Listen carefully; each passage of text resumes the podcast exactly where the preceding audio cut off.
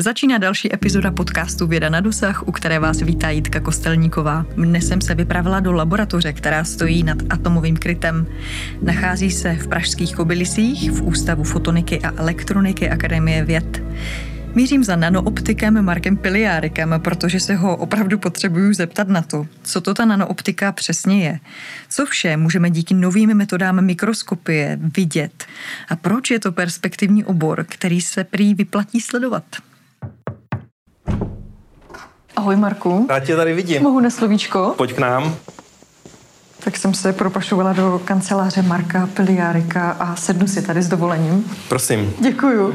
A moc doufám, že se dostaneme i do laboratoře. Rozhodně, velmi rád tě tam uvidím. A já na úvod jenom představím, že ty vedeš skupinu, která se věnuje nanooptice, což je obor poměrně mladý a možná o to zajímavější a turbulentní, i když navazuje na jakési dlouhé historické zkoumání a bádání v oblasti mikroskopie ale za ty poslední dvě dekády vystřelil někam do výši. Je to obor, ve kterém se udělují Nobelovy ceny, to je velmi dobře. Tak můžeš přiblížit Nobelova cena v oblasti nanooptiky?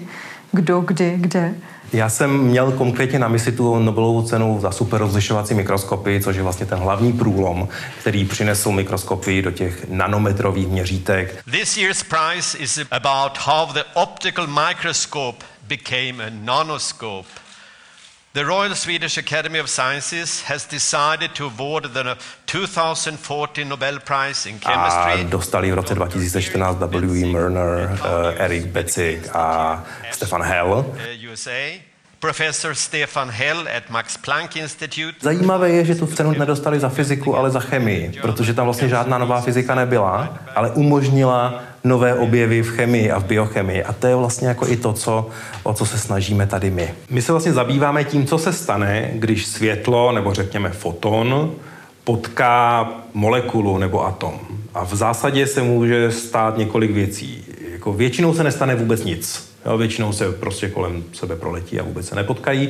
A jednou za, řekněme, milion pokusů se stane to, že ten foton se může zabsorbovat, to znamená, že zanikne a ta molekula se změní, nebo se může vyzářit, to znamená, že tam přibyde jiný foton, nebo se může rozptýlit. To znamená, že změní směr. No vlastně všechny tyhle interakce, všechny tyto procesy jsou svým způsobem podobné a vlastně všechny nás zajímají. To je vlastně to, že zkoumáme, co se stane mezi tím světlem a tou hmotou nebo tím atomem nebo tou molekulou, když se potkají. Takže přesně to se děje v mikroskopu. Ty posvítíš silným světlem na, na vzorek a to, že ho vidíš, je způsobeno tím, že to světlo s tím vzorkem, jak my říkáme, interaguje. To znamená, že třeba se rozptýlí, změní trochu směr a to je přesně ten projev, který potom zaznamenáš na té kameře. Zkoumáme interakci světla s hmotou, ale v podstatě to znamená co? No to, že vidíme, no. Uh-huh. To je strašně slyšet. Jo, Jak já mlátíš? se pokusím být méně ruchový, ale měl bych pro tebe jeden ruch. Jaký ruch? Takovýhle. Víš, co to je? Můžeme ještě zopakovat? To je lusknutí prstu. Nejrychlejší pohyb, které lidské tělo dokáže udělat. Zajímavé je, že trvá přibližně 7 milisekund a za tu dobu se všechny molekuly v těle posunou třeba o několik mikrometrů, což je vzhledem k jejich velikosti rychlost na zvukové stíhačky v podstatě. Každém i tom nejmenším pozorovatelném objemu dojde ke stovkám různých chemických reakcí. To, co se snažíme, je vlastně pozorovat pohyb těchto jednotlivých proteinů a těchto jednotlivých chemických reakcí v reálném čase. A jestli chceš, tak já tě zavedu do laboratoře a rovnou ti to ukážu. Tak jdeme.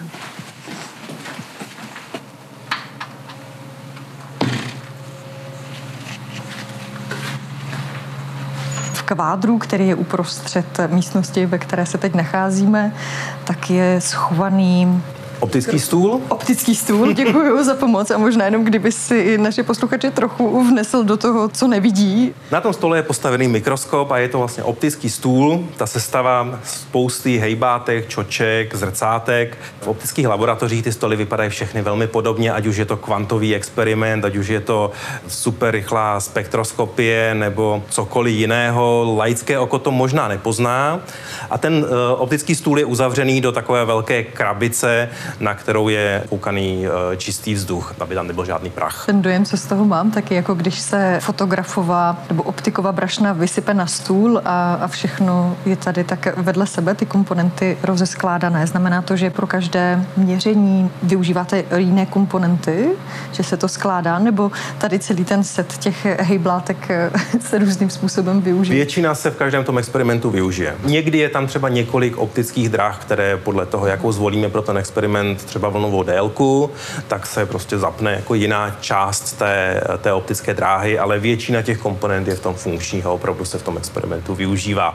Zajímavé na tom je, že všechny tyhle komponenty, jak jsou tady na tom stole, byly v podstatě úplně stejně dostupné i třeba před 20 lety.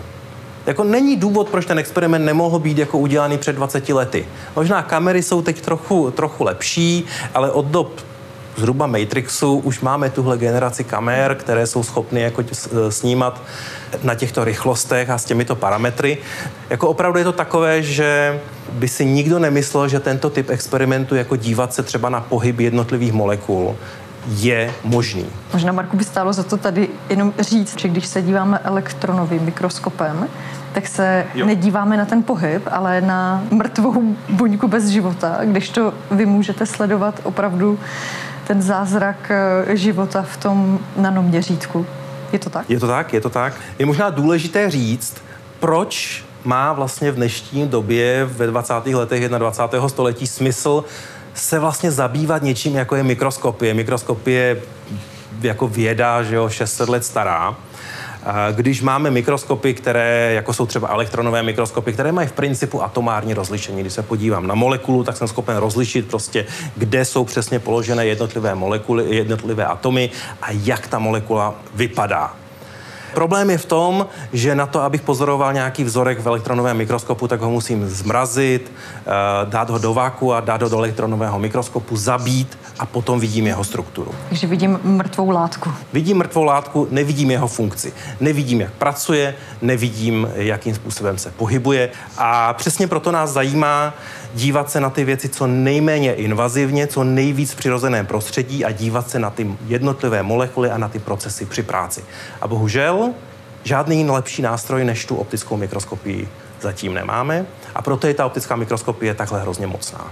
Mám jenom takový návrh, jestli bychom se z této hučící laboratoře nemohli přesunout na klidnější místo. Tak jo, pojďme ke mně do kanceláře.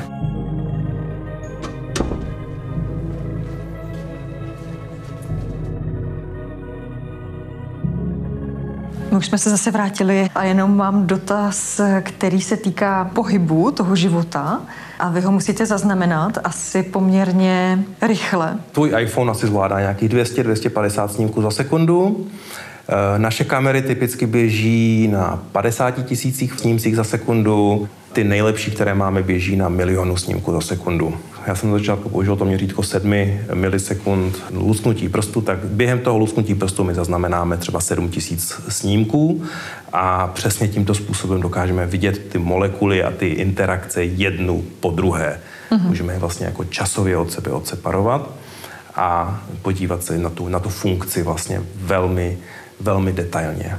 Kde se to dá využít, eh, to rozklíčování toho pohybu v těch molekulách? Naše primární cíle těch aplikací jsou v biologii a v biochemii. Snažíme se eh, rozklíčovat právě tu, tu funkci jednotlivých proteinů, například při dělení buňky. Jakým způsobem se pohybují, jakým způsobem uh, interagují a co přesně způsobují té buňce. Tam jsou molekuly, které opravdu fungují jako takový malí roboti, kteří třeba zprostředkovávají tu práci toho, že když ta, ta buňka dělí, tak se ty dvě půlky, jedna jde doleva a druhá jde doprava, tak mezi tím je mašinérie molekul, které to způsobí. To není prostě jen tak samo sebou, každá z nich něco vůči něčemu posouvá. A Tuhle tu kaskádu procesů se snažíme právě rozklíčovat na úrovni těch jednotlivých molekul a vidět jasně, tahle molekula prostě se takhle rychle váže, takhle rychle odvazuje a přitom vykoná takovýhle malý díl práce a překoná takovou, takovýhle kus energie. A to jsou přesně ty věci, že když se něco v tom procesu pokazí, tak to potenciálně můžeme chtít spravovat. Že jo? léčebné metody, což zase já nechci nabízet, že bychom tady vysloveně řešili třeba nějaké neurodegenerativní nemoce, ale snažíme se vybudovat ten základ poznání k tomu, aby tato léčba byla jednou třeba možná. Nesnažíme se vyvinout tu léčbu, snažíme se napsat ty skripta pro ty mediky, kteří potom tu léčbu třeba zase dál budou zkoumat budou to posouvat. Vy jste došli k vytvoření trojrozměrného obrazu toho, co se děje v buňce na té molekulární úrovni. Mohl by si trochu prozradit, jak se vám podařilo vytvořit tady to holografické zobrazení, jestli to dobře říkám? Mm-hmm, říkáš to velmi správně. To je, to je takový trochu eh, zjednodušený pohled toho, toho celého experimentu, ale jedná se hlavně o to, že když se podíváte do toho mikroskopu, tak vidíte dvourozměrný obraz něčeho, co je ve skutečnosti třírozměrné. Když chceme popsat ten pohyb přesněji, tak nám tam jednoduše chyběl ten třetí rozměr, chyběla nám ta hloubka a proto jsme vytvořili technologii, která přesně tohle umožňuje a dokáže trasovat ty jednotlivé molekuly právě ve třech rozměrech. A to nám potom zase umožnilo některé další experimenty, jako třeba přesnější popsání nějakých um, interakčních potenciálů a které věci, které už jsou poměrně technické, ale právě ukazují, ukazují možnosti technologie, které ukazují experimenty, které předtím nebyly možné, což je nakonec to, mhm. co to, co nás na tom nejvíc baví. Tak šlo o tu možná i fantazii nějakou, kterou jste si v rámci oboru nanooptiky dopřáli a překročili ty možnosti. Je to, je to tak, no. Je, já si opravdu myslím, že valná většina těch experimentů nebyla udělaná dřív prostě proto, že na to nebyla dostatečná fantazie a dostatečná možná lidská kapacita nebo uh, něco, co asi jako kdybychom si teďka řekli, že když můžeme se dostat třeba na měsíc, a pak bychom zjistili, že vlastně jsme to mohli udělat přes 50 lety z technologií. Akorát před těmi 50 lety jsme to zkusili a investovali jsme do toho ten čas a peníze a, a dostali jsme se tam. No. Tak teďka mm-hmm. se dostáváme do těch do toho pozorování věcí, které, které jsou důležité a které nám rozklíčovávají vlastně, jak funguje celý ten svět kolem nás. To je docela vzrušující, není? Je to, je to hodně adrenalinu. Vidět věci, o kterých si lidé nemysleli, že kdy můžou vidět. A mm, vidět věci, které vlastně vysvětlují, jak fungují věci, které pozorujeme kolem sebe. A co je pro tebe takový vnitřní motor? Já myslím, že ten adrenalin je v té vědecké práci asi velmi důležitý, eh, že ta práce je principiálně velmi self-motivovaná, abych tak řekl. Člověk to dělá, protože ví, že je to potřeba. A je to vlastně takový ten put, takové to nutkání přijít na kloub věcem. Já jsem vždycky ty hračky rozbíjel a díval se, jak fungují. Jsem prostě chtěl vědět, proč ty věci se hýbou, proč ty hodiny tikají, proč ty věci jako se hýbou ku předu.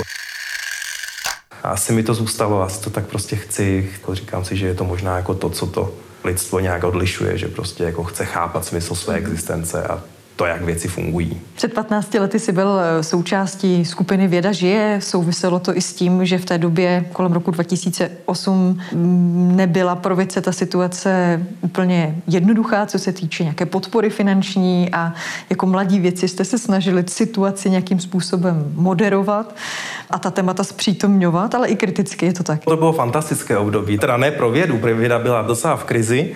Letos totiž přišel šok. Rada vlády se rozhodly uskutečnit reformu financování výzkumu. Že tahle ta...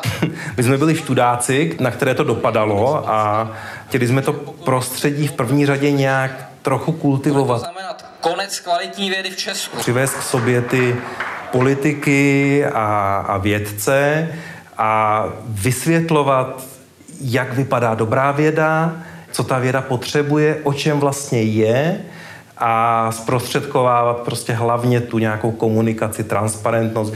Vysvětlovat, že třeba se věda nedá hodnotit jedným číslem, které prostě vykáže všechny parametry. Chtěli jsme prostě otevírat tu diskusi v rámci toho, co teda jsme jako študáci si mohli dovolit. A myslím, že to vlastně bylo docela zajímavé v tom, že na to, že jsme byli fakt jako banda študáků, tak jsme prostě přednášeli v poslanecké sněmovně, potkávali jsme se s těmi ministry, se kterými jsme si teda spíš jako povídali o tom, co je věda a k čemu je to vlastně dobré a proč by si ten stát měl, měl udržovat a jestli očekáváme, že ten efekt prostě přijde zítra nebo za deset let. Ze svého současného hlediska etablovaného vědce tady v Ústavu elektroniky a fotoniky na Akademii věd, jak to vidíš, tu českou vědu? Jsou tu nějaké výzvy nebo vidíš tu nějaké oblasti pro změnu? Tak já myslím, že ta situace se za těch 10-15 let poměrně stabilizovala. Já jsem hrozně rád, že, že vidím tu novou generaci vědeckých lídrů, jak se vrací do Čech. To si myslím, že je indikátor, že se spousta věcí spravila. A opravdu ta generace jako už mého věku nebo prostě o trochu mladší, jako vidím každý rok prostě vracet se několik fantastických jako vědců, ať už je to prostě Bára Špačková na fyzikálu, ať už je to Vlaďka Petráková na Herovského ústavu, nebo, nebo spousta, spousta dalších, to je jenom za poslední rok.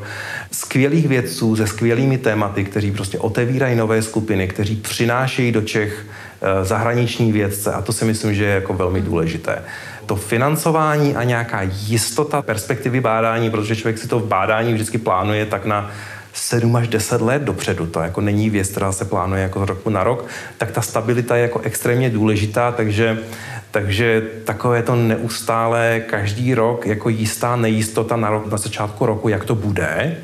A že, co jsme měli letos ještě jako extrémní, s tím, že jsme měli rozpočtové provizorium, ale já doufám, že ten trend prostě zůstane a že je teda pořád jako kam, kam se přibližovat, kam růst. A myslím si, že se konečně jako je vidět, že ten potenciál ta věda opravdu přináší, že tady vznikají ty technologické firmy, že jsou tady, jsou tady regiony, které jsou nasyceny novými biotechnologickými firmami nebo vysoce znalostními firmami. A že to vlastně jako vychází z toho, že tady nejenom, že tady je ten výzkum, ale že se tady produkují ty lidi, kteří mají ten, tu, tu, tu zkušenost jako s moderními technologiemi a výzkumem. Když se podívám na tvoji skupinu, tak určitý počet lidí fluktuuje, ale ten počet je kolem deseti lidí, je to tak? Asi tak, ano. Za těch šest let to vypadá, že máš v poměrném zastoupení vědkyně vědce. Jak je to potom dál v jejich kariéře? U těch studentů je to zhruba 50 na 50 a u těch vědeckých pozic je to, je to komplikovanější. No. Je tady ty technické obory v tom velmi asi zaspali před těmi 20-30 lety, kdy eh, v oborech, jako třeba je biochemie, biologie, evidentně bylo mnohem příznivější prostředí a vytvořila se ta generace lídryň, které na sebe nabalily další generace budoucích lídryň. A momentálně je to, to jsou to obory, které jsou nejdynamičtěji se rozdíjející, nejproduktivnější a je prostě vidět, že tam mají toho lidského kapitálu více že jsou prostě evidentně obory, které v tom byly méně úspěšné a no, já bych byl radši, kdyby to v budoucnu už tak nebylo, no. Ale musíme docílit toho, aby ty vědkyně v té vědě zůstaly. A budeme proto dělat spoustu věcí. Ještě mě v kontextu vědkyně, v poměru vědců napadá otázka rodičů. Ty sám si rodič, máš tři děti? Mám tři děti, no. Vedeš skupinu, učíš na Karlově univerzitě. To asi není úplně jednoduchá situace, kloubit všechny tyto životní role. Já myslím, že manažer by měl mít děti, že ho to naučí trpělivosti, schovývavosti a i těm jako manažerským schopnostem. A, a jo, jsem vedoucí vědecké skupiny, jsem pořád hlavně vědec, ale ta práce je jako v velké části manažerská. Um, je to, je to, je to, je to náročné samozřejmě, ty věci se jako kloubí, ať už je člověk um, vědec nebo vědkyně, uh, podobně komplikovaně, podobně jako všichni ostatní, prostě musíme řešit logistiku se školou, se školkou um, a v případě, že člověk chce udržet v té rodině dvě kariéry, tak to je jako v té společnosti pořád, řekněme, nemoc podporované. To chce velmi mnoho kompromisů a synchronizace těch, těch časových plánů. Jsou státy, ve kterých to funguje lépe, jsou státy, ve kterých to funguje hůře, ale myslím si, že ta podpora rodin by se těm zaměstnavatelům, potažmo tomu státu velmi, velmi vyplatila, protože opravdu jako tady se ztrácí velký lidský potenciál. Když se bavíme o potenciálu, tak kde je takové místo velkého potenciálu pro ten obor nanooptiky. Myslím třeba globálně, když se podíváme, kde je to místa třeba, kde ten obor má velkou podporu, Kam bys třeba chtěl se svým týmem vyrazit na, na chvíli a pracovat tam v tamních podmínkách? Jako geograficky dokonce. Nanooptika je velmi široký obor zase. To, tam opravdu jsou od, od kvantových technologií až přes ty superrozlišovací mikroskopické techniky, až po spoustu jako biologických uh, otázek a biologického výzkumu. Takže, takže ten obor je velmi široký a myslím si, že v těch příštích, řekněme, deseti letech bude opravdu jako velmi dynamický a že je tady potenciál pro několik takových jako revolucí eh, vědeckých, které může přinést a na kterých se dneska pracuje. A my se snažíme být součástí toho samozřejmě. A co pak? A tak jednak jsou to například beznačkové superrozlišovací mikroskopie, to znamená vlastně jako příští generace technologií, které dostaly v roce 2014 Nobelovu cenu. Samozřejmě ty kvantové technologie jsou velmi atraktivní v kontextu kvantové kryptografie, kvantových počítačů, které v současné době jsou velmi silně podporované, hlavně teda podél těch neoptických řešení, ale ta, ty, ty optické a nanooptické řešení jsou v podstatě v závěsu a mají spoustu, spoustu dalších výhod až po různé singlefotonové operace, kde se opravdu pracuje se single, s jednotlivými fotony a počítá se nějaká interakce těch mhm. fotonů s, s hmotou, což jsou taky otázky, do kterých se snažíme nějakým způsobem vstoupit, abychom bylo při tom, až to bude velká věc. Takže ten plán je zůstat tady, držet prst na tepu doby. Já jsem odběhnul od té geografické lokace. Když jsem sem přicházel, tak jsem samozřejmě jako velmi vybíral, kam, eh, kam půjdu a samozřejmě to, že jsme se vrátili do Čech, má spoustu, spoustu aspektů, spoustu důvodů a nezastírám, že jsou v tom i jako ty rodinné důvody, ale důležitým aspektem bylo i to, že eh, ten ústav mi vytvořil nabídku, která byla byla velmi kompetitivní, která byla velmi dobrá v, ve smyslu toho, jakou podporu ten tým dostane, jakou jako část lidské kapacity prostě je schopen financovat, jaké laboratoře jsem schopen tady získat. Mimochodem, tohle jsou nejstabilnější a nejlepší laboratoře, jakých jsem kdy pracoval, protože pod náma je atomový kryt, takže je tam prostě obrovské množství betonu a to dělá to, co my potřebujeme že tady máme prostě stabilní prostředí a, a, a funguje to, ty, ty experimenty fungují tak, jak by třeba jinde možná, možná nefungovaly. To je, to je jako mm. taky část toho, uh, toho příběhu. Takže to jsou jak plány nějakých experimentů a nějakých generací lidí, kteří tou skupinou můžou projít. Já bych jako řekl, že ta perioda je třeba nějakých jako 10 let, takže zatím jsem tady šest, pak se můžeme jako bavit, co dál. Myslím si, že ta věda je mobilní a ta změna je vždycky jako dobrá. V tuto chvíli jsem, jsem spokojený tady, kde jsem.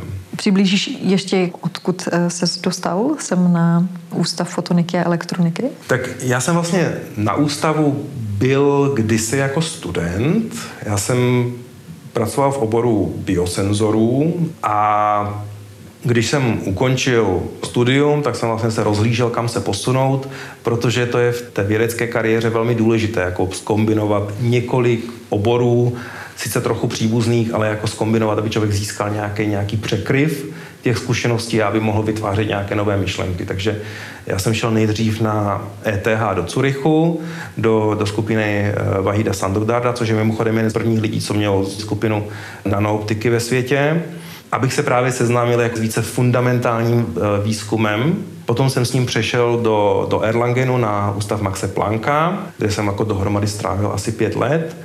A po této fázi životní, tomu se říká postdoktorská, jsem se rozhlížel, kde bych dostal jako pozici samostatného vědce, vedoucího, vedoucího výzkumného týmu, protože jsem měl nějaké puzení dělat jako vlastní výzkum a nakonec jsem se teda rozhodl uh, přijmout nabídku tady. Marku, jaká by byla třeba motivace pro lidi, kteří nás teď poslouchají a přemýšlí mm, v rámci svého vědeckého rozvoje, třeba kam se vrtnout, tak proč uh, zajímat se o nanooptiku? Ono to vlastně možná vyplývá i z toho, co jsi zmiňoval, že to bude obor, který následující dekády zažije další boom, si myslíš? Já jsem o tom přesvědčen. No. Já myslím, že je to pro lidi, kteří umí optiku, nebo se zajímají o ty aplikace, tak je to rozhodně mm, obor nebo téma, které stojí za to sledovat.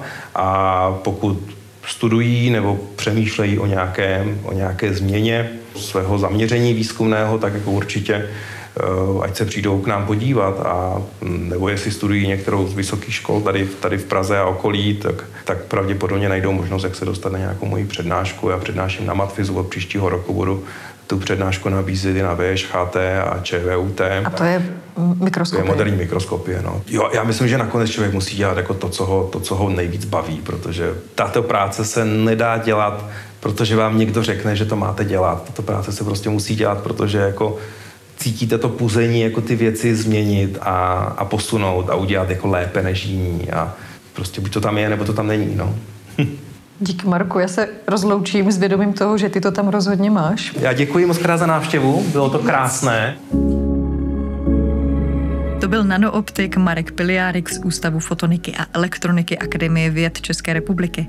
Od mikrofonu se s vámi loučí Jitka Kostelníková a jestli je vám příjemné mít vědu na dosah, odebírejte nás ve svých podcastových aplikacích nebo nás sledujte na Spotify. Hezký den.